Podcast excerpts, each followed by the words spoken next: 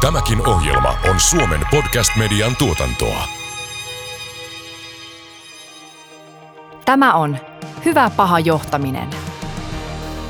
Ymmärtääkö johto sen, että miten me organisoidaan se työ, millaisia tavoitteita asetetaan, onko tavoitteet liian kovia, niin salliiko se ne tavoitteet enää sitä, että me tullaan sinne toimistolle, missä me tiedetään, että ne työpäivät ei yleensä ole yhtä tehokkaita ja aikaansaavia. Hyvä paha johtaminen podcastissa käsitellään ihmisten johtamisen haasteita ja mahdollisuuksia. Menestyminen muuttuvassa maailmassa ja uusien mahdollisuuksien hyödyntäminen edellyttävät työyhteisöltä oikeanlaista johtamista. Podcast tarjoaa sinulle uutta ymmärrystä ja konkreettisia työkaluja hyvään ihmisten johtamiseen. Se antaa myös vinkkejä sinulle, joka haluat kehittää itsesi johtamista. Juontajina toimivat johtamiseen erikoistuneen Eduko-valmennustalon yrittäjä ja The Kemp Blanchard Companiesin partneri Janne Annunen sekä organisaatiopsykologi, tutkija ja tietokirjailija Jaakko Sahimaa. Me ollaan saatu tähän jaksoon vieraaksi monipaikkaisen työn asiantuntija ja toimitusjohtaja Ulla Vilkman. Tervetuloa. Kiitoksia. Sä oot kirjoittanut muun muassa kirjan Näin menestyt monipaikkaisessa työssä. Nämä teemat taitaa olla sulle hyvinkin tuttuja.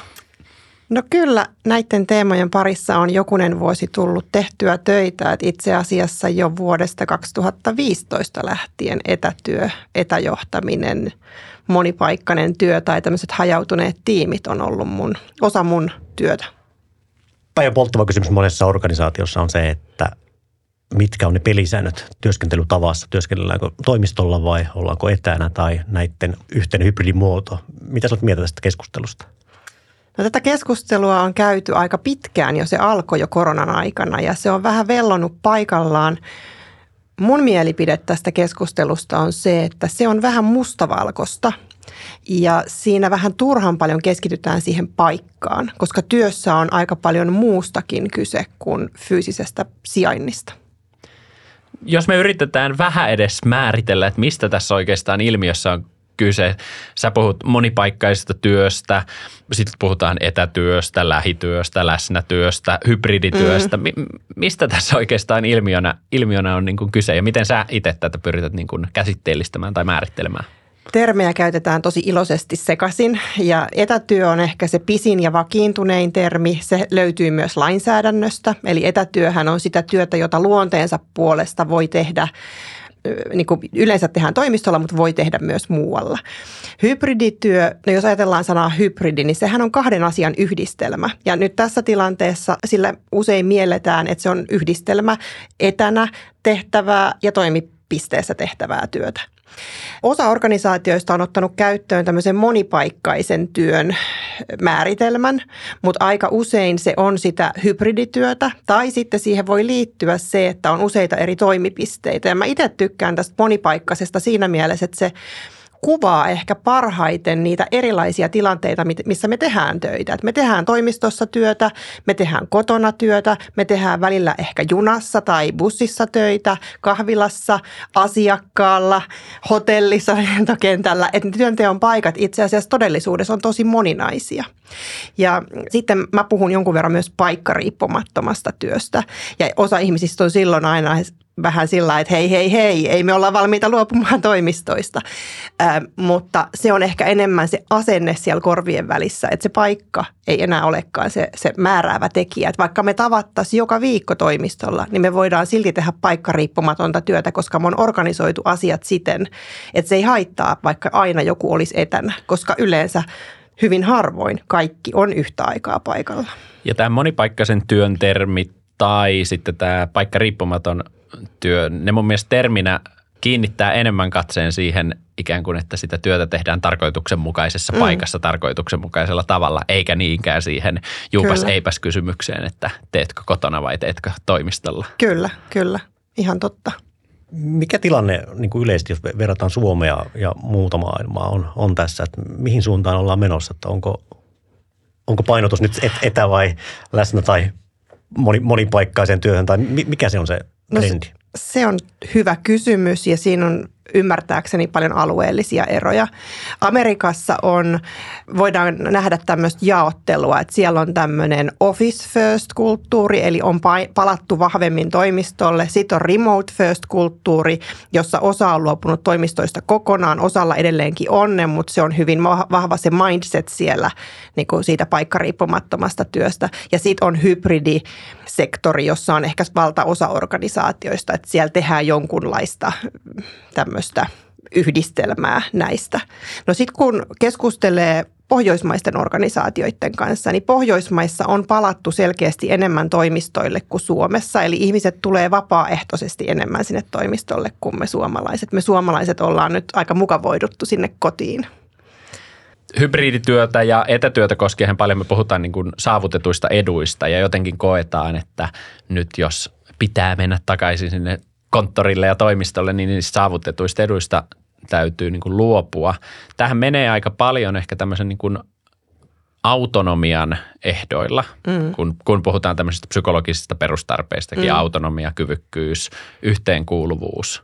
Ja monesti kuulee just tätä, että me, me nimenomaan mennään aika paljon sen autonomian ehdoilla ja ehkä poljetaankin niitä yksilöiden ja työyhteisön muitakin tarpeita. Kyllä. Mitä mieltä sä oot tästä niin kuin autonomia ja näiden muiden asioiden suhteesta? No tämä on tosi hyvä kysymys ja tosi tärkeä keskustelun aihe, koska ehkä siihen hybridimalliin on monessa organisaatiossa siirrytty vähän sillä lailla, että on, on asetettu joku toive siitä toimistolle saapumisesta tai no enemmän tai vähemmän painokas toive.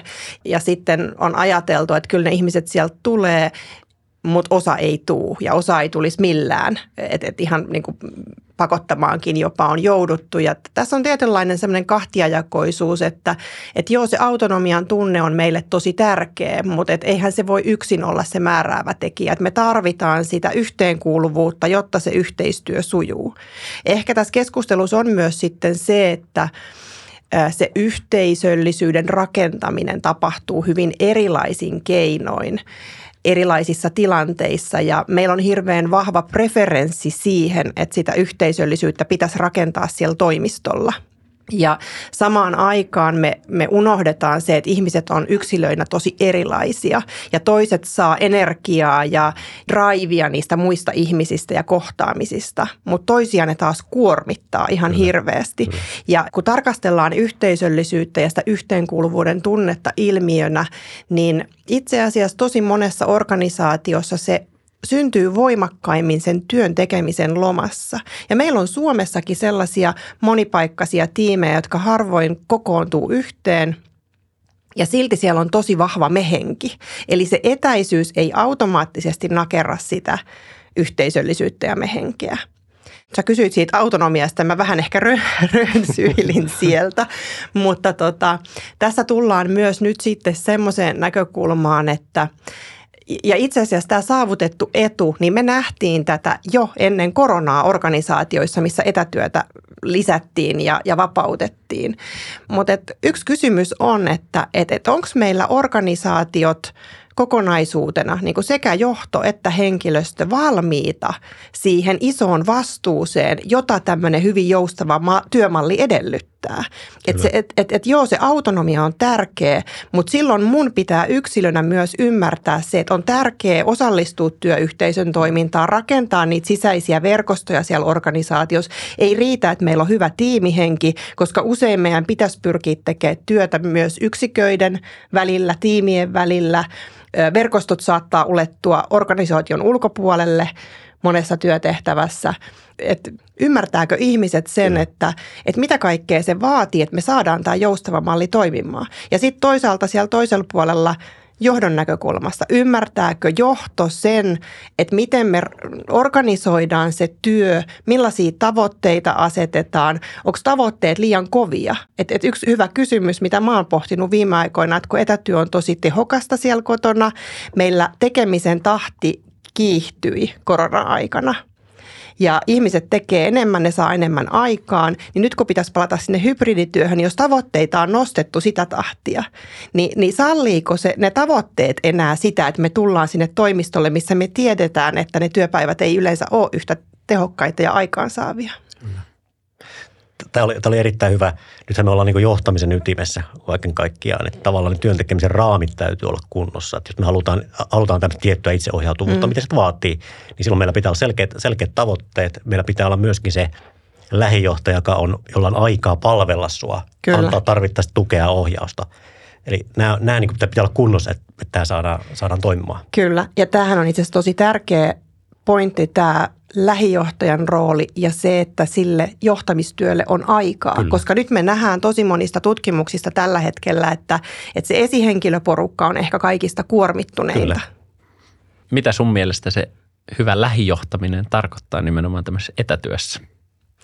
No kyllä se tarkoittaa aikaa ihmisille ja se tarkoittaa sitä fokuksen siirtämistä johtamistyössä niistä asioiden organisoinnista siihen ihmisistä huolehtimiseen. Ja no tämä itseohjautuvuus on tietysti se, mihin niin monessa organisaatiossa pyritään, mutta että, että sitten ei ehkä oivalleta sitä, että se, se vaatii parikseen ehkä erityyppistä johtamista kuin mihin me ollaan totuttu. Onko tämä keskustelu organisaatiossa vähän lähtenyt niin kuin väärästä näkökulmasta, jos mietitään, että, että pohditaan tosiaan sitä, että miten se työ pitäisi järjestää, niin onko tämä liian tekninen lähestymistapa, että on ikään kuin unohdettu se, että millä tavalla me saadaan ne parhaat, parhaat tulokset ja onnistumiset aikaan. Että se on niin kuin, to, vähän niin kuin toissijainen asia jotenkin tuntuu vaan no kyllä tässä tos, keskustelussa. Joo, kyllä, kyllä sä oot tuossa aika ytimessä. Et me puhutaan paljon siitä, että paljonko pitäisi tulla toimistolle, paljonko pi- meillä pitäisi olla niin. yhteistä naama-aikaa, mutta eikö se, eikö se tärkein kysymys ole se, että miten me varmistetaan, että tämä työ sujuu parhaalla mahdollisella tavalla ja että me saavutetaan ne tavoitteet, mitä meillä organisaationa Kyllä. on. Ja silloin, jos me mietitään organisaation tavoitteita, niin siellä pitää miettiä sekä sitä yksilön näkökulmaa – joka on eri työtehtävissä erilainen. Eri työtehtävissä tarvitaan eri määrä sitä yhteistyötä ja itsenäistä työtä. No jotta monipaikkaisessa työssä onnistutaan sekä yksilöinä että organisaatioina, niin mitä se vaatii? Minkälaisia taitoja, minkälaisia kyvykkyyksiä, minkälaisia keinoja toisaalta siltä yksilöltä, joka sitä työtä tekee, ja sitten toisaalta organisaatiolta, joka mm. luo raamit sille mm. työn tekemiselle? Nyt on tosi moniulotteinen kysymys, jota mä käsittelen yhden kirjallisen verran. siihen on, se kirja tässä. niin, siihen on tosi vaikea antaa nyt sellaista lyhyttä ja napakkaa vastausta, mutta jos lähdetään yksilöstä, niin itsensä johtaminen korostuu ehkä ihan ennennäkemättömällä tavalla. Et enää ei ole kyse pelkästään siitä, että johdanko mä itseäni niin, että mä saan aikaan ja kuljen kohti tavoitteita, vaan sinne nousee vahvasti myös tämä hyvinvoinnin ja palautumisen näkökulma. Että osaas mä pitää itsestäni huolta ja saada silti niin kuin oikeita, oikeita asioita aikaan. Tietysti digitaidot, koska mm. iso osa siitä työstä itse asiassa jo ennen koronaa tehtiin digitaalisissa työvälineissä, saatettiin istua konttorilla ja, ja silti lähetellä sähköposteja, mutta pointti on se, että ne välineet koko ajan kehittyy, niitä tulee lisää, tulee uusia. Eli se semmoinen niin ketteryys ja valmius kokeillen toimia digivälineissä. Ja ehkä sitten palaten tuohon aikaisempaan, niin tämä tämmöinen vastuunotto siitä, että minä olen osa työyhteisöä ja toimin työyhteisön jäsenenä. Mä en tiedä, onko teille tuttu tämmöinen aktiivisen työkaveruuden termi, mutta se itse sopii tähän ihan äärimmäisen hyvin. No sitten sieltä organisaation näkökulmasta ylin johto mun mielestä tarvii ymmärrystä siitä, että mitä on se monipaikkatyössä menestymisen edellytykset. Ja, ja ehkä myös niin kuin mä toivoisin, että organisaatiot tekis valistuneempia päätöksiä siitä, että miksi me toimitaan hybridimallissa ja minkälaisessa hybridimallissa me toimitaan, miten se tukee meidän niin kuin strategisten tavoitteiden saavuttamista, miten se mahdollistaa meidän liiketoiminnan tekemisen paremmin, fiksummin, miten se mahdollistaa ehkä myös sen nykyisen, nykyisten osaajien pitämisen ja uusien osaajien houkuttelun meidän organisaatio. Että, että jos katsotaan maailmalla kirjallisuutta hybridityöstä, niin siellä nostetaan esimerkiksi esille se, että organisaatioiden pitäisi nyt miettiä, että millainen työnantaja me halutaan olla viiden vuoden päästä ja kymmenen vuoden päästä, mitä ne osaajat silloin arvostaa.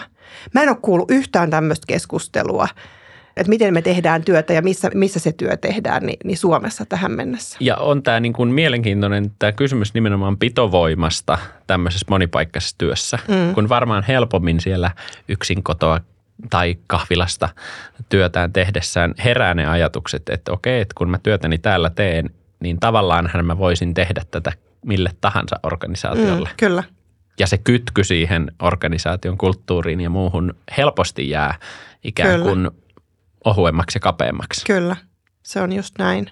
Ja sitten tähän itse asiassa, nyt kun päästiin tämmöisen rönsyn kautta tähän niin kuin rekrytoinnin maailmaan, niin yksi mielenkiintoinen keskustelu on myös se, meillähän on tällä hetkellä monella eri alueella, tuolla Savossa, Keski-Suomessa, Lapissa, erilaisia tämmöisiä EU-rahoitteisia hankkeita, missä mietitään etätyön tuomia mahdollisuuksia näihin työvoimakysymyksiin, että kun yrityksiltä puuttuu työvoimaa.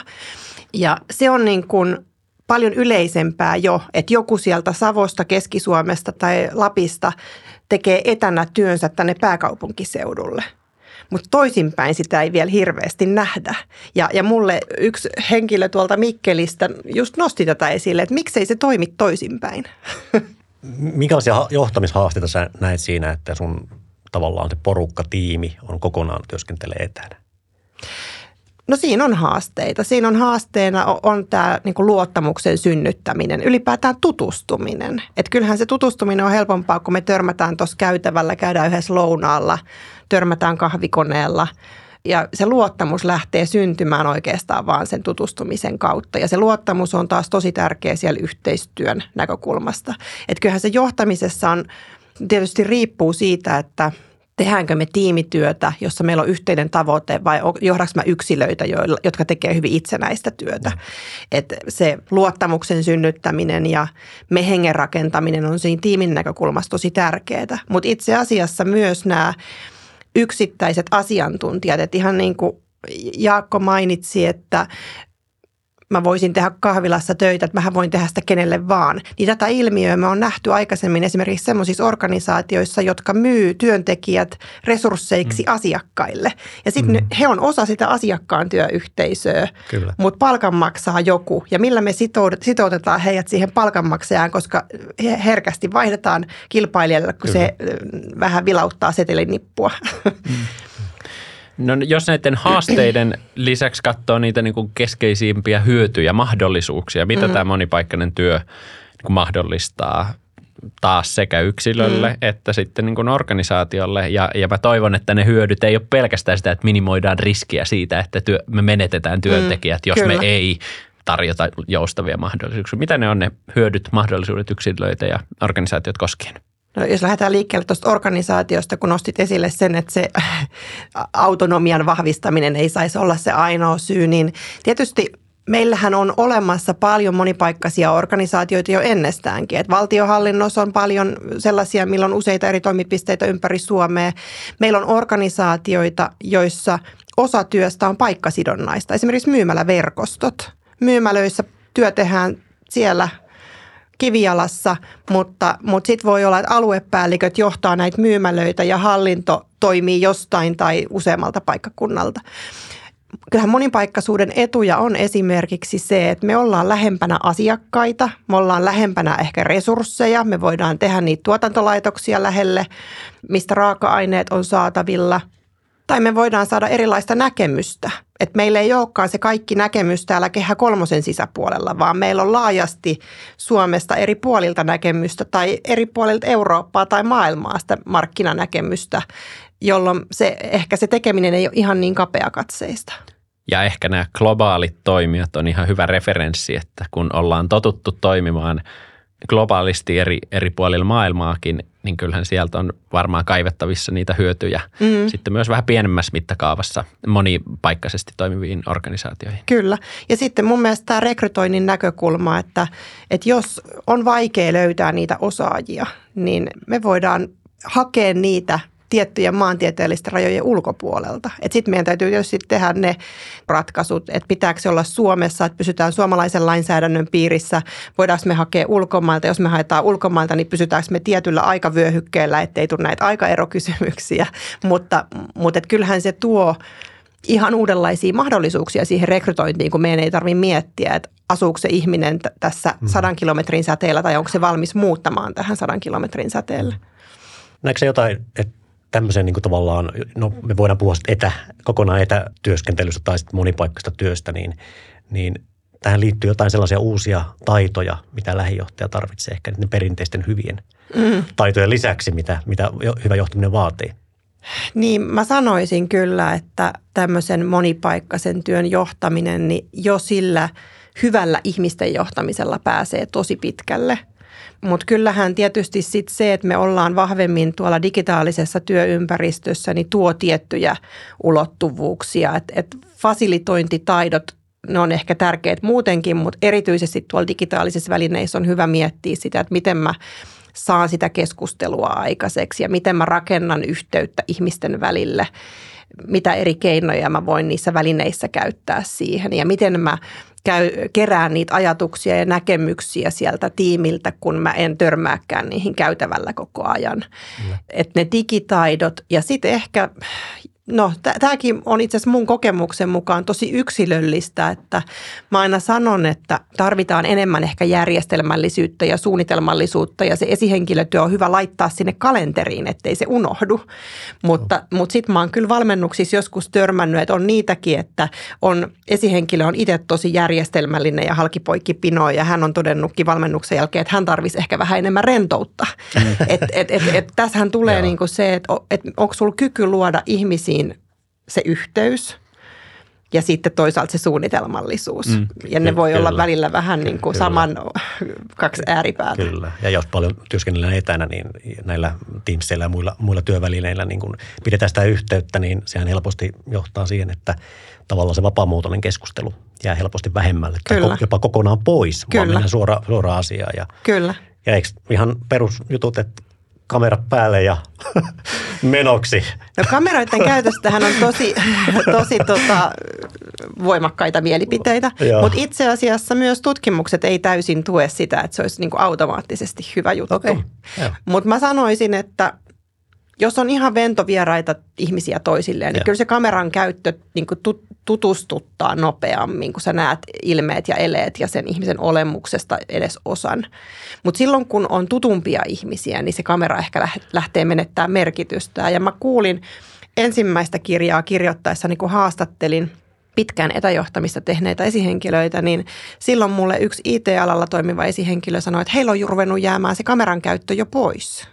En tiedä, tuliko se korona-aikana okay, sitten okay, takaisin. Joo, joo. Tota, muistelen, että Adam Grant on esimerkiksi siis jenkkiläinen organisaatiopsykologi nostanut esiin nimenomaan näitä tutkimuksia, missä on, on joo, todettu, joo. että kameran käyttö tietyissä tilanteissa, joita yleisesti koetaan niin kuin kuormittavammaksi mm. ja sitten siinäkin on tärkeää se sen kameran käytön tarkoituksenmukaisuuden arvioiminen. Joo. Että erilaisissa työtilanteissa, työtehtävissä. Ja, ja toki digitaaliset ratkaisut tuo tähänkin monenlaisia mahdollisuuksia. Taitaa olla Teamsissa nykyään jo mahdollista, että sä, sä luot itsestäsi tämmöisen videomuotoisen avatarin, mikä sinänsä vaikka se tuntuu hassulta ja vähän niin kuin leikiltäkin, niin se voi vastapuolen suunnassa kumminkin myös elävöittää sitä. Aivan. Et, etenkin jos se on hyvin tämmöistä yksisuuntaista, Joo. jotain luentotyyppisiä juttuja tai webinaareja tai muuta. Kyllä. Niin ehkä se vaikuttaa sen kommunikaatioon, koska tietenkään kehokieli ja tämän tyyppiset asiat ei välity sitten, jos kamera ei ole päällä. Niin, tämäkin on mielenkiintoinen kysymys ja sitäkin on, on kyllä tutkinut tämmöinen Erika Dvahan, jos muistan nyt tämän sukunimen kirja, kirjaimet oikeassa järjestyksessä, juuri tätä tämmöistä digitaalista kehonkieltä on tutkinut ja väärinymmärryksiä ja sekä tätä videomuotoista kommunikaatiota että tekstipohjaista kommunikaatiota. Mutta sitten yksi tämmöinen paljon puhelinmyyntiä työkseen tehnyt ihminen joskus sanoi, että kyllä sä pystyt myös äänestä lukemaan niitä Joo. ilmeitä ja eleitä, kyllä. vaikka ne ei mm. näy.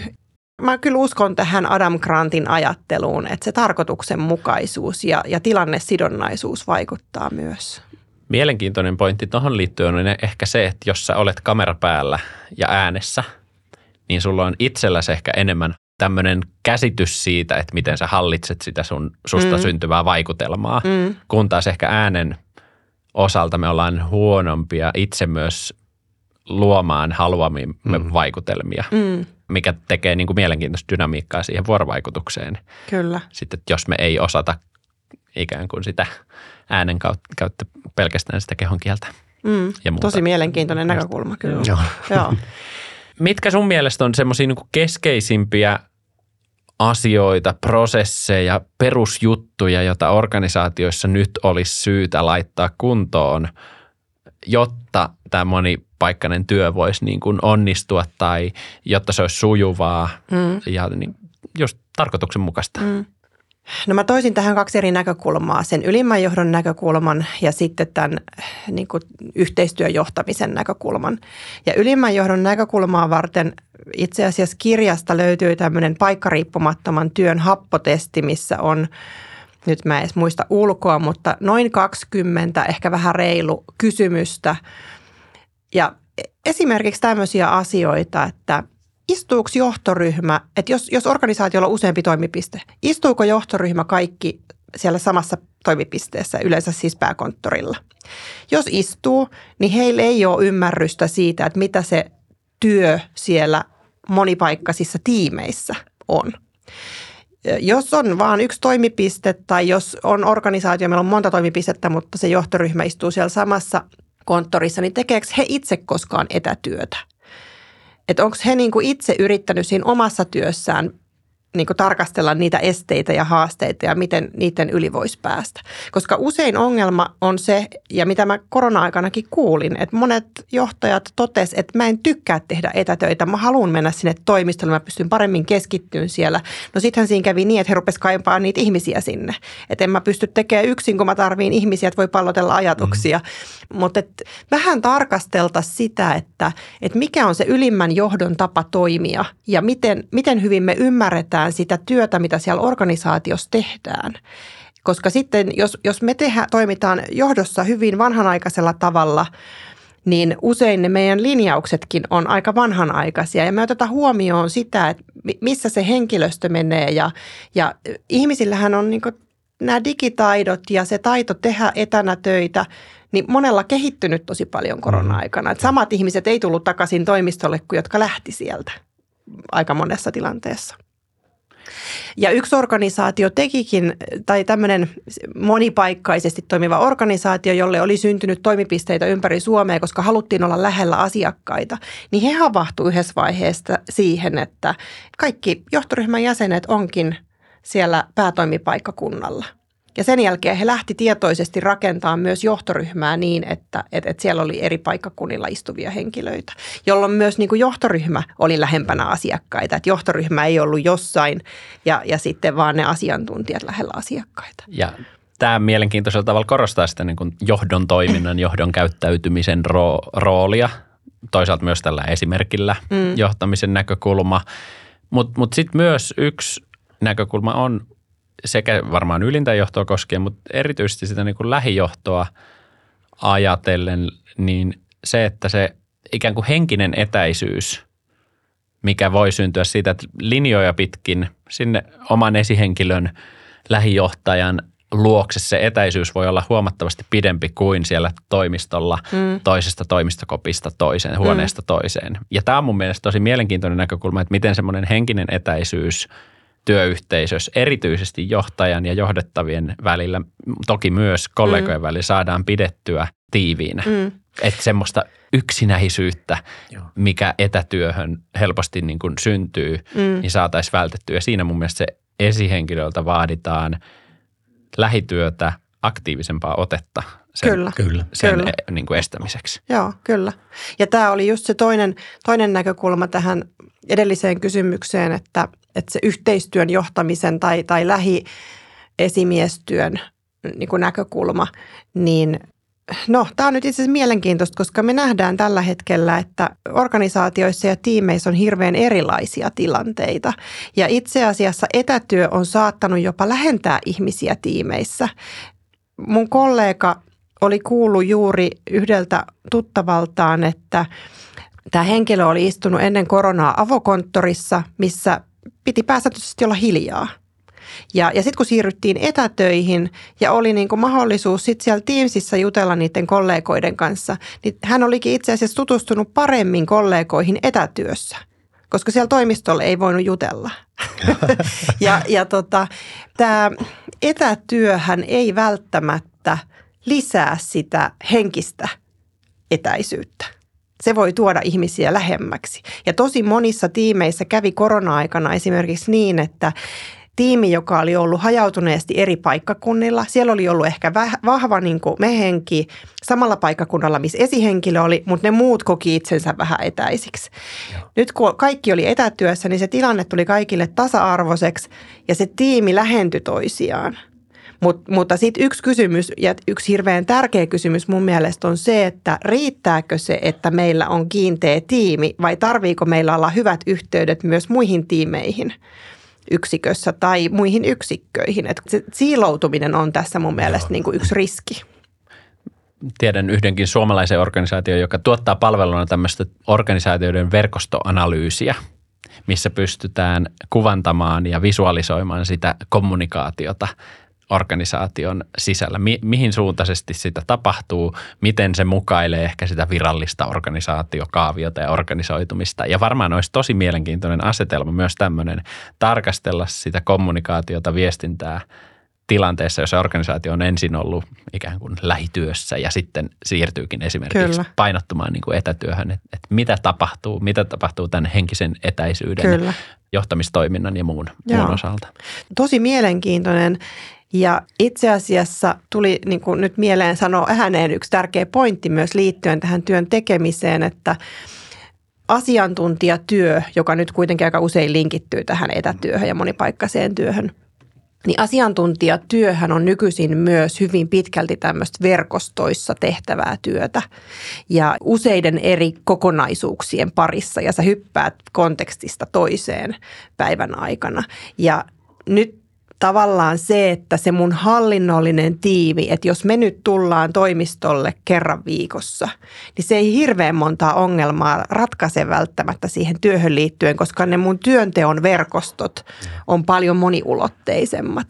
Ja kyllähän tässä niin kuin, jos mietitään sitä toimintakulttuurin kehittämistä, niin pitäisi miettiä myös just tätä, että no miten se tieto kulkee ja liikkuu ja ketkä on tekemisissä keskenään. Ja, ja, ja nyt me palataan just siihen, että onko tämä keskustelu siitä, että tehdäänkö työ kuinka usein toimistolla, kuinka usein etänä, niin se on ihan epärelevantti, kun se olennainen olisi se, että miten me tehdään tämä työ fiksummin. Kyllä.